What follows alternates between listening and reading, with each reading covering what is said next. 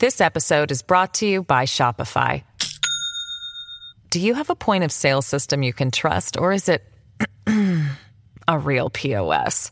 You need Shopify for retail. From accepting payments to managing inventory, Shopify POS has everything you need to sell in person. Go to shopify.com slash system, all lowercase, to take your retail business to the next level today. That's shopify.com slash system. Hello, everybody. This is Marshall Poe. I'm the editor of the New Books Network. NBN listeners like to read books and buy them. So we thought we'd tell you that right now, our friends at Princeton University Press are having a remarkable site wide sale. You can get 50% off books, including ebooks and audiobooks, with the code 50, F I F T Y, at checkout until May 31. You can save some real money on Princeton University Press books. I encourage you to go there and check it out.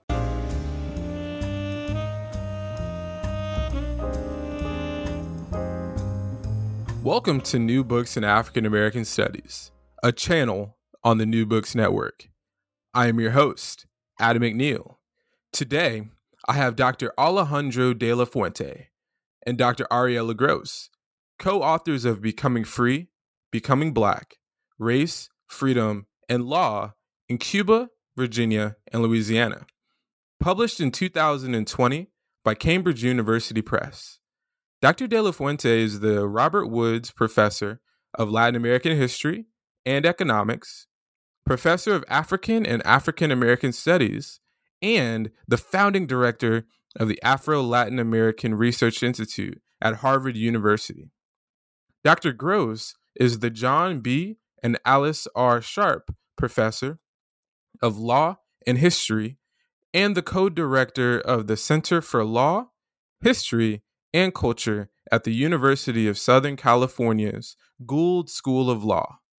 Welcome to the podcast, Dr. De La Fuente and Dr. Gross. Thank you. Good, good. And you know, one, like I was telling y'all um, offline, it's it's a pleasure and an honor to have you on the podcast today. Um, you know, I've I've been reading the book and it's just incredible, and so I'm so, so excited uh, to get the discussion going. And so, with that, I'll uh, shoot it to you, Dr. Gross. Um, you know, we'll let you start off with this one. What are the origins of becoming free and becoming black?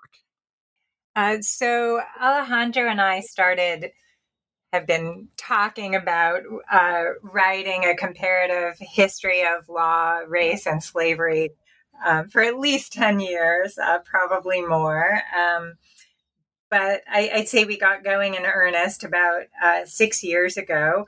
Um, and uh, and I think we both came to this from the study of uh, law, the law of slavery and race in particular locations in the Americas, but with comparative questions very much in mind. And um, I think we both recognize that we probably needed to work with someone who had the expertise on you know different archives and and uh, um, languages and and just that local knowledge um, to do a, a real kind of from the bottom up comparative history.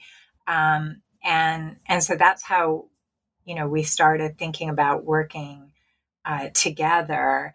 Um, but but the book changed a lot i think from our original conception which had been really much more comprehensive like let's you know kind of compare all of the law of of slavery um, in these two places or three places really. And um, but as we were working on it and realizing that our key question how do you end up by 1860 with such different regimes of race in Cuba as in Virginia and Louisiana? That that question really was not answered by looking at all of the law of slavery, but really looking at the law of freedom, how people who were enslaved became free, how they made claims on legal institutions to become free, and how their lives are regulated once they became free. And that it was there that societies were drawing the line between black and white. Very good. And um and and yeah, like that that was something that I was really interested in learning about because I'm always interested in how how do projects come to be and um and one of the things I love is also you know learning about you know co-authored pieces too because that's obviously a very different um process than if you're a single um if you're the author of a, of a book by yourself right um and so with that too um you know on that actual point, right? You both are well published historians. So I'm also very highly interested to know how co authoring a book um, differs from writing a single author text and, and specific to your experience with becoming free, becoming black. So we we get this question um, we get this question all the time, and um, I think we, we the first thing we always say is that it was actually easier than we expected. Uh, uh, initially. The, um, the by the time the, the, the, unfortunate thing is that the way academia is structured and the way you know tenure clocks and tenure reviews and all these uh, things are structured, this kind of project is it's very difficult to do for uh, for junior scholars. Um, Therefore, when the, by the time we came to the project, both Ariel and I had, as you as as you well said, uh, we both had uh, published widely, and we were both uh, advanced enough in our careers that we could take uh, we could take a risk. We could um, we could do something that I at least had had not really done before. Although I had worked in, in my Havana book, I had uh, I did work with a couple of collaborators who are acknowledged uh, as collaborators in the in the front page of that book. But this was a very different uh, project because we basically, by the time we got together, we both had interest on comparative uh, on comparative legal histories of slavery. We both were interested in in going outside our, the cases we knew best uh, but we had not even done all the research yet. Uh, we had to do some primary research, not to mention the writing. So um, the, the way we did it was um, we we first wrote a couple of um, of papers. The first one was a was a paper that was something of a literature review on comparative um, legal histories of race and slavery in the Americas. Uh, we then published a couple of additional articles together. And I think those articles gave us an opportunity to, you know, learn about each other and um, develop, um, you know, develop um, uh, mechanisms, develop routines that were later very useful for the book. Um, now, the book is a true collaboration. It's a true collaboration on the front of research. It's a true collaboration on, on writing as well. Um, we would not divide, we never divided chapters according to areas. So one of us uh, would take the lead in writing a first draft of a, of a whole chapter, including the three cases that we study in the book Virginia, Louisiana, and, and, and Havana and Cuba. And then we would, uh, that would um, start a process by which the chapter, the draft, would go back and forth uh, among us um, quite a few times. Um, and that, um, at the end of the day, it's therefore very difficult to know who wrote exactly what. Um, because, um, you know, uh, Ariela would send a first draft to me. I would I would not edit or correct. I would rewrite the chapter and send it back to her. She would rewrite my rewriting and send it back to me. And after several of those rewrites, it was very difficult to say or to, you know, to identify uh, who had written what. So it was a true collaborative uh, process, and and I must say that it was actually it was actually uh, I think it looks more painful from uh, from from without from outside than than it did for us. Uh, it was um, it was not a it was not a process without tensions because sometimes in those rewrites, um, you know, there were points that were contentious points. We did not always agree, on, even on some of the main arguments, and it took us a while, and it took us several rewrites to uh, to reach a point in which we developed through conversation, through exchange, um, through uh, critical readings, we would develop uh, eventually uh, a common understanding and a common argument uh, about some of the processes that we were trying to describe. And I would I would just add to that. I, I think you know re- co-authoring and one of the reasons it's something people tend to do later and you know not at the beginning of a career it actually takes longer because of that uh, because there is the revision and rethinking along the way. But I, I do feel as though it made our argument stronger, made the research stronger, even because there were points where challenging one another led us to think, you know, we need to know more about that. We need to look at more cases. We need to um, find out more on on this particular question. And um, and so I, I feel like that was actually a really healthy process. The disagreements, at least as much as the agreements.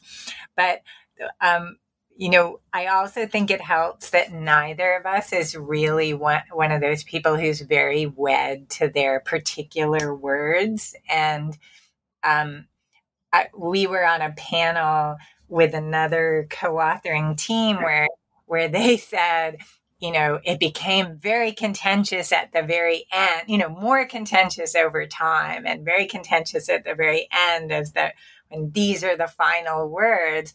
And I felt like it was the complete opposite, that by the end we were really, you know, all the disagreements had been resolved. And that for the most part, when it came to particular words, we're both happy to be edited and and are very attached to our own, you know, particular phrasing.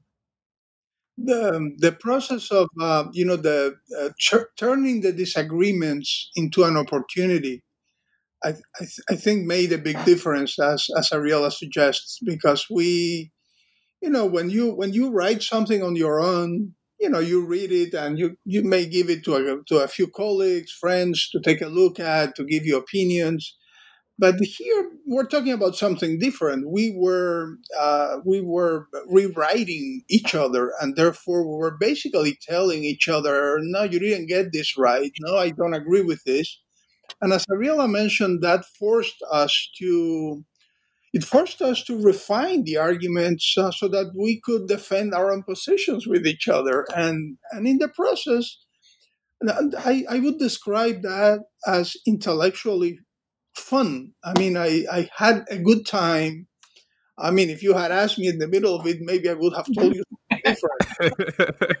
but um, but the, the, way I recall this was as a, as a true exhilarating intellectual experience because I I had someone who was reading this very carefully, and you know, when when she didn't agree with something, she would she would articulate uh, an alternative argument, an alternative vision, and in order to to contest that, and in order to uh, supersede that, or in order to engage with that, you had to you had to basically bring yourself to uh, to the level required to articulate uh, an alternative argument. So uh, you know, it, it was actually a great process intellectually and that's great to learn as a as a as someone you know knee deep in graduate study. It, it helps me to to look through the weeds and see there is hope for collaboration at some point.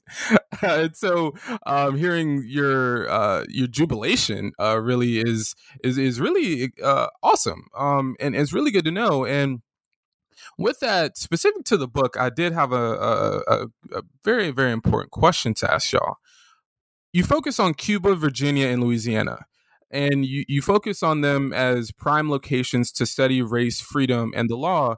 But but let me ask y'all, why did you end why did y'all end up choosing Cuba, Virginia, and Louisiana specifically, and especially because of um, you know, Cuba has Havana and Virginia is mostly, you know, a lot of the whole state or, or, colony, depending on the time frame, and Louisiana with New Orleans. So I was very interested to, to learn, you know, why did you choose those three specific areas? Um, yeah, I so um, I think there there are uh, a few reasons why these three places made sense. Uh, we we started with uh, thinking about um, Cuba and Virginia, which had been a kind of classic comparison uh, of you know two plantation societies uh, from a, a, Spanish and a British tradition. Um, it was you know Herbert Klein had done that comparison and and and there's been in general in the United States, as you know, a, a lot of focus on Virginia as sort of um, a birthplace of plantation slavery, and we really wanted to add Louisiana both for the you know French legal tradition of of its earliest settlers, but also because it's such an interesting hybrid legally. It you know and culturally right changes hands from french to spanish to american or us and um, and also it's kind of a crossroads so new orleans is a place where people from havana are coming to and leaving from and they're going from saint domingue to uh, new orleans sometimes through havana and uh, and so there is also a lot of really interesting kind of exchange. And although we really wanted to keep the comparative framework for thinking about these legal regimes, it's also, I, I think, a transnational story. It's a, it's, it, it's not looking at each of these places as hermetically sealed, you know, uh, comparators, but rather as three locations in, uh, this wider world that has a lot of connections.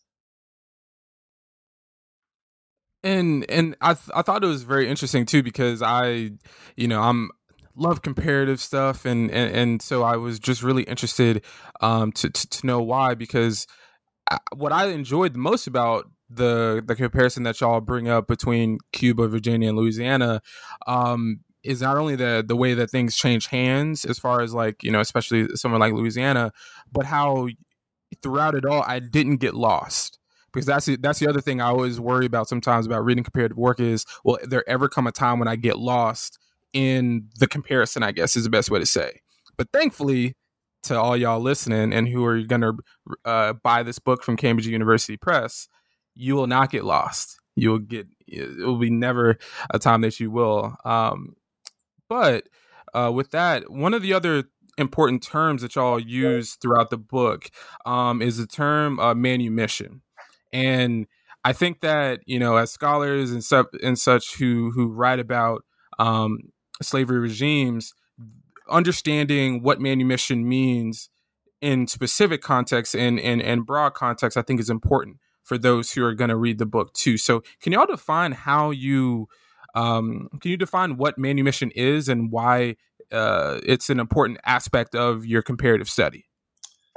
So manumission is really um, it's really a the right that a slave owner um, has to um, give freedom to an enslaved person. Um, so manumission is frequently presented as, as a slave right, but in, in fact, we are talking, if we're talking about uh, about the law uh, and about how this uh, this uh, social process was understood, it's it was always really a, slave uh, a right of the slave owners.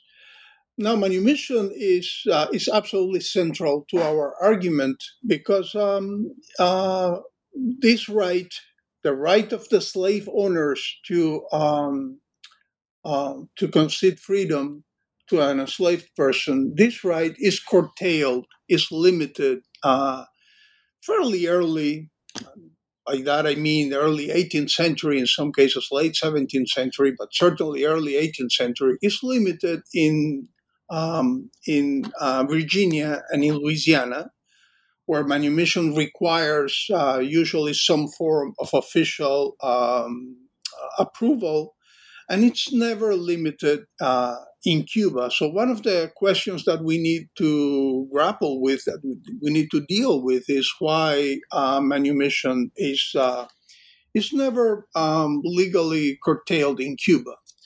Now, that's only one side of the story. In fact, our emphasis is placed not on slave owners, uh, the right of slave owners to give quote unquote freedom, but rather our emphasis is placed on how enslaved people try to um, uh, build on that uh, on that legal possibility and to make claims to their freedom. What kind of strategies, initiatives did enslaved people undertake in order to escape uh, to escape slavery? And here, the stories of these three jurisdictions are very different. But the main distinction, by far, by far, is the is the distinction between Havana and Virginia and Louisiana. Uh, on Havana on the one hand, and Virginia and Louisiana on the other hand. Now, so by the time of the Age of Revolution, by the 1760s and 1770s, Havana has a much larger population of free people of color than either um, Louisiana or um, or Virginia. And the explanation that we advance in the book has nothing to do with um, you know some special Iberian cultural predisposition to freedom or a more humane attitude towards slaves or any of that. It is the fact that manumission in the in the Iberian uh, world was not tied to uh, race making efforts. Manumission was a traditional um, legal possibility in Iberia that was applied to enslaved people of various origins and backgrounds. Uh, you know, people, uh, Muslims, Christians, people from the Eastern Mediterranean. Whereas manumission in Virginia and Louisiana get linked from almost from the very beginning, although not quite in the case of, uh, of Virginia, um, to race making efforts. In other words, if you want to really create a perfect world of uh, enslaved Africans and free Europeans or free whites or people of European descent, then the very possibility of black freedom um, complicates, negates, um, creates, um, uh, distorts that perfect world. If you want to create a, a racial order in which blacks means enslavement and white means freedom, then free blacks, free people of color are uh, a problematic intermediate group that is, be- is best avoided. That's what Virginia and Louisiana do with, uh, you know, fairly brutal uh, success uh, in the 18th century. In Cuba, on the other hand, by the 1770s, uh, about 15 or 16 percent of the total population of the colony is composed by free people of color. And that, in our view, makes an enormous difference in how uh, re- legal regimes concerning slaves then evolve into the 19th century. This episode is brought to you by Shopify. Do you have a point of sale system you can trust, or is it a real POS? You need Shopify for retail. From accepting payments to managing inventory, Shopify POS has everything you need to sell in person. Go to shopify.com slash system, all lowercase to take your retail business to the next level today. That's shopify.com slash system.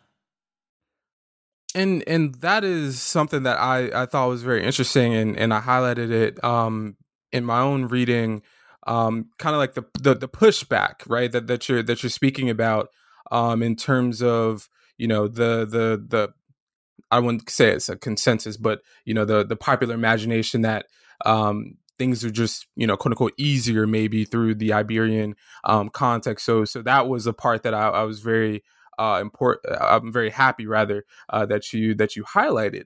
Um, And so, a question I had, and as well, the 18th century plays a major part in your story, right? It almost seems like the nexus point.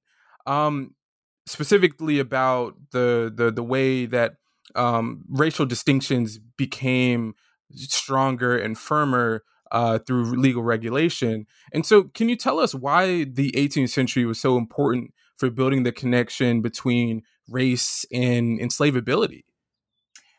Yeah, I, I would pick up on uh, what Alejandro was talking about in terms of the age of revolution. I think, you know, the middle chapter of our book, which focuses on this period that we date as you know, starting in the 1760s. And there's a very particular moment in Louisiana because uh, Louisiana changes hands from the uh, French to the Spanish um, in 1763.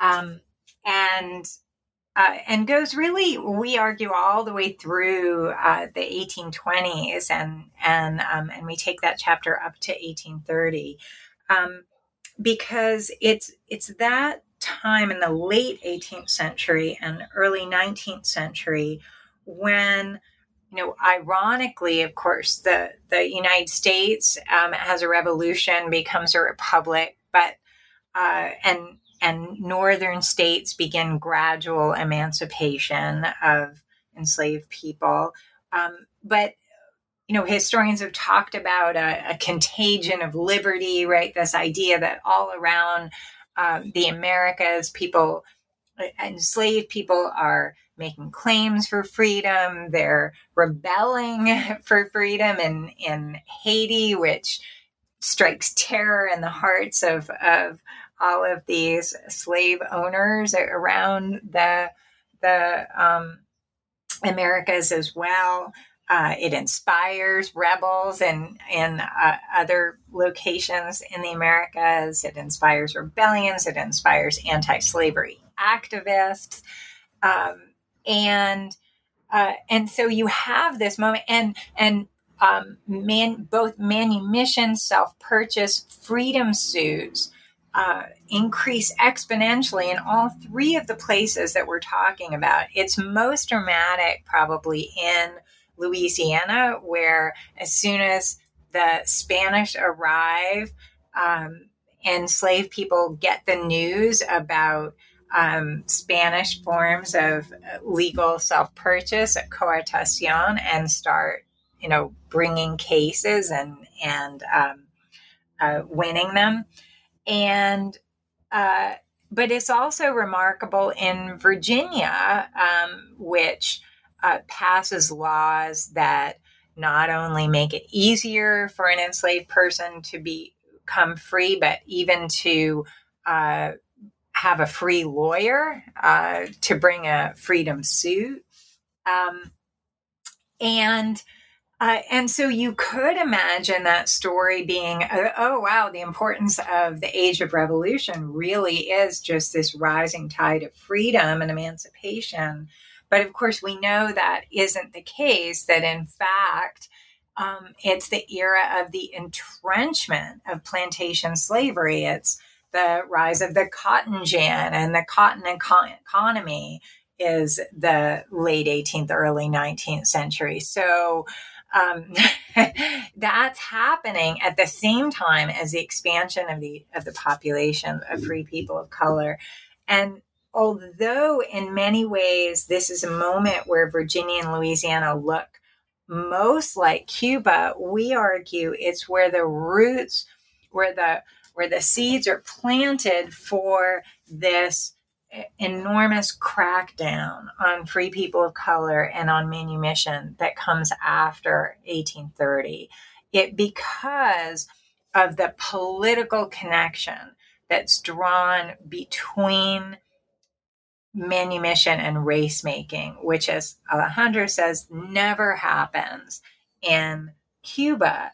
But um, if you look, for example, at the petitions that ordinary Virginians are bringing to white Virginians are bringing to the the General Assembly in Virginia in um, the early 19th century, uh, regarding free people of color, they're saying, oh, you know, you all of this emancipation needs to stop.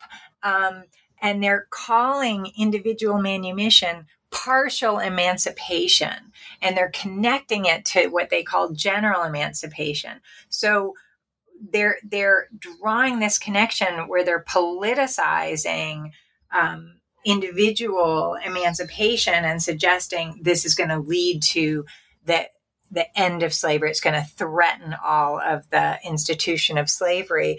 Um, where in a more, you know, in a in the uh, Spanish Empire, that isn't um, in individual manumission is not seen as bringing down the whole system, and and in part that's because of um, the the Republican ideals uh, that are being um, uh, used um, in a place like Virginia in this, you know, white supremacist way, connecting white freedom and Republican values to um, uh, black enslavement and degraded status. So, so it's it's kind of I think ironic from the U.S. perspective that that I that it Republican politics is playing such a part in it, small R Republican.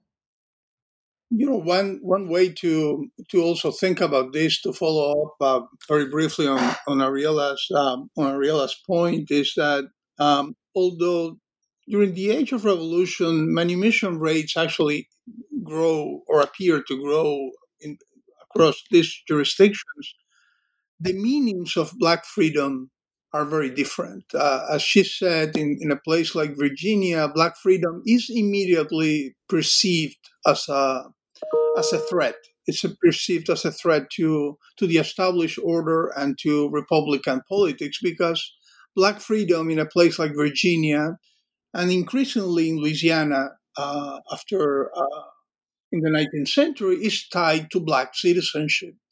Whereas in Havana, in Cuba, black freedom is not tied to black citizenship. Black freedom leads to free blacks are not uh, are not seen as equal citizens with equal political rights.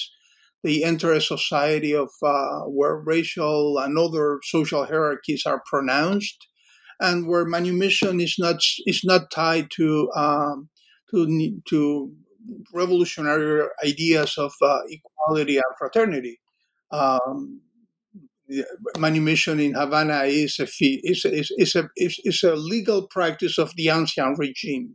It's a traditional legal practice that has nothing to do with black citizenship and, and black equality. And and actually like that is that that's so very important because you know when you're talking about the age of revolution and you're talking about also what happens after it you know you're starting to see a larger uh, larger communities of, of, free Black people uh, as well. And you know that actually leads into my my next question. And uh, Dr. De La Fuente, you can take this one on uh, first. Um, you highlight how um, you know the most significant difference among you know these jurisdictions concern the size and importance of their communities of free people of color. Um, and that was a quote from uh, uh page 72. Why were the surrounding communities of free people of color so significant to the divergent legal regimes of manumission and freedom and law in Cuba, Virginia, and Louisiana? Well, the, to um, you know the the the dangers that we were talking about before about black citizenship. Um, that danger felt to many white people in Virginia and and and also uh, by the 1810s and 1920s in Louisiana that danger felt increasingly real and large and concrete as those communities grew, which they did grow. And it was a significant growth, although it was from rather modest beginnings. Uh, but these communities did grow significantly uh, between the 1770s and the 1820s. So that danger felt very real and very concrete uh, to many white uh, residents who began, in fact, to advocate not only uh, for uh, legal measures that would um, preclude manumission, that would preclude um, these partial emancipations, as, as Ariela uh, mentioned, but that would in fact even remove free blacks from their midst. That would simply make it impossible for uh, free people of color uh, to live uh, and to build communities and families and lives uh, in their places of birth. Uh, you know, and that's the origin of all these uh, colonization processes and initiatives that we that we discuss um, in the book.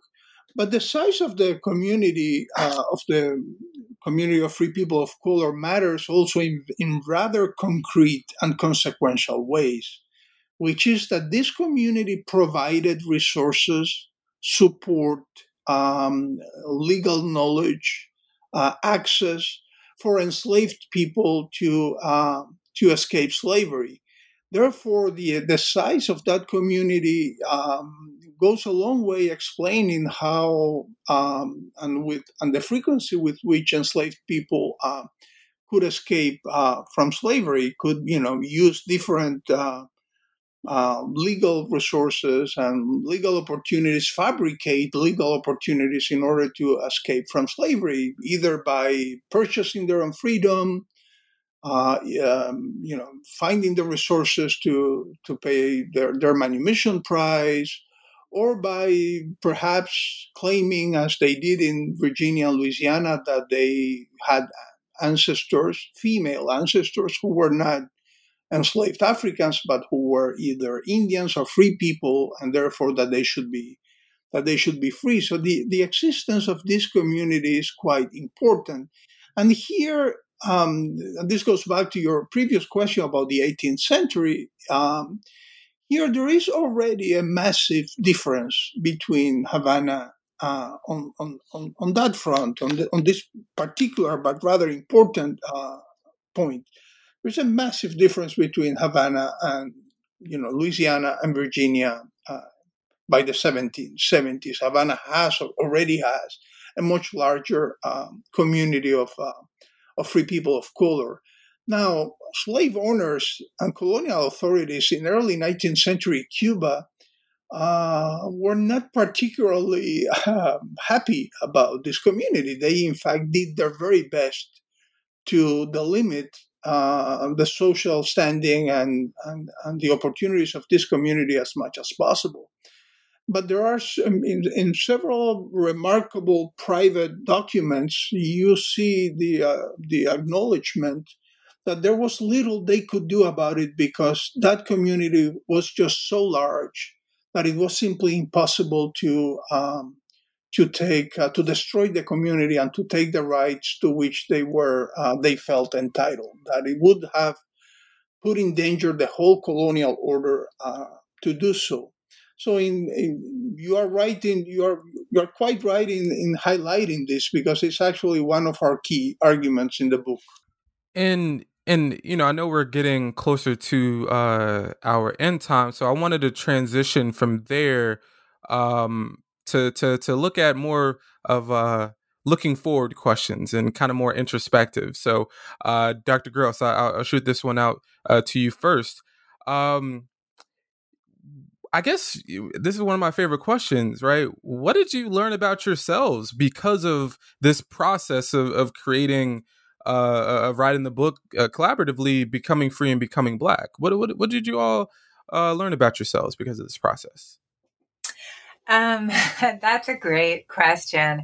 I, I think it made me, um, it, it certainly made me question some of my uh, prior. So, uh, the book that I wrote before this on my by myself um, was a book called "What Blood Won't Tell: A History of Race on Trial in America." And "What Blood Won't Tell" looked at trials of racial identity, uh, where courts are trying to figure out whether someone was black or white or Indian, and it argued um, that over the course of the 19th and 20th centuries. Um, that these contestations over race and court um, really helped constitute um, both uh, blackness and whiteness in America, but particularly the linkage between whiteness and citizenship in in U.S. law. And um, but but a big piece of it for me was about discovering the all of these middle grounds between black and white and um, you know groups like the Melungeons and you know these entire communities of racially ambiguous people in the United States um, who who lived with kind of contested racial identities for a long time. And um, and one of the reasons I was so interested in the comparison with Cuba was because traditionally the the comparison between Latin America and the United States had always been contrasting the fluidity and multiple racial identities of Latin America with the kind of black and white one drop rule of the United States. And, and, but since I had been arguing, no, actually the United States wasn't just black and white. Um, how would that look to me when I started to look comparatively? And, um, and I think it did, it did, I, I mean, some, uh, it, it strengthened some of what I uh, had um, thought about U.S. history before, and but it also challenged some of it. That is, comparatively, um, as much as I want to emphasize, right, the claims to citizenship that people of color were making in the United States and the um, and the extent that that people did live between black and white and that um, and the the challenges to that black and white world by contrast to the the possibilities or opportunities that were open to people of color in Cuba, I had to acknowledge that they were less in the United States, um, and uh, and so um, and and that the what I had argued before that the real operation of race in the law was this linkage between whiteness and citizenship. I ended up feeling even more strongly that that that is what really defined the United States, both Virginia and by 1860 Louisiana, although I think it took a lot longer there.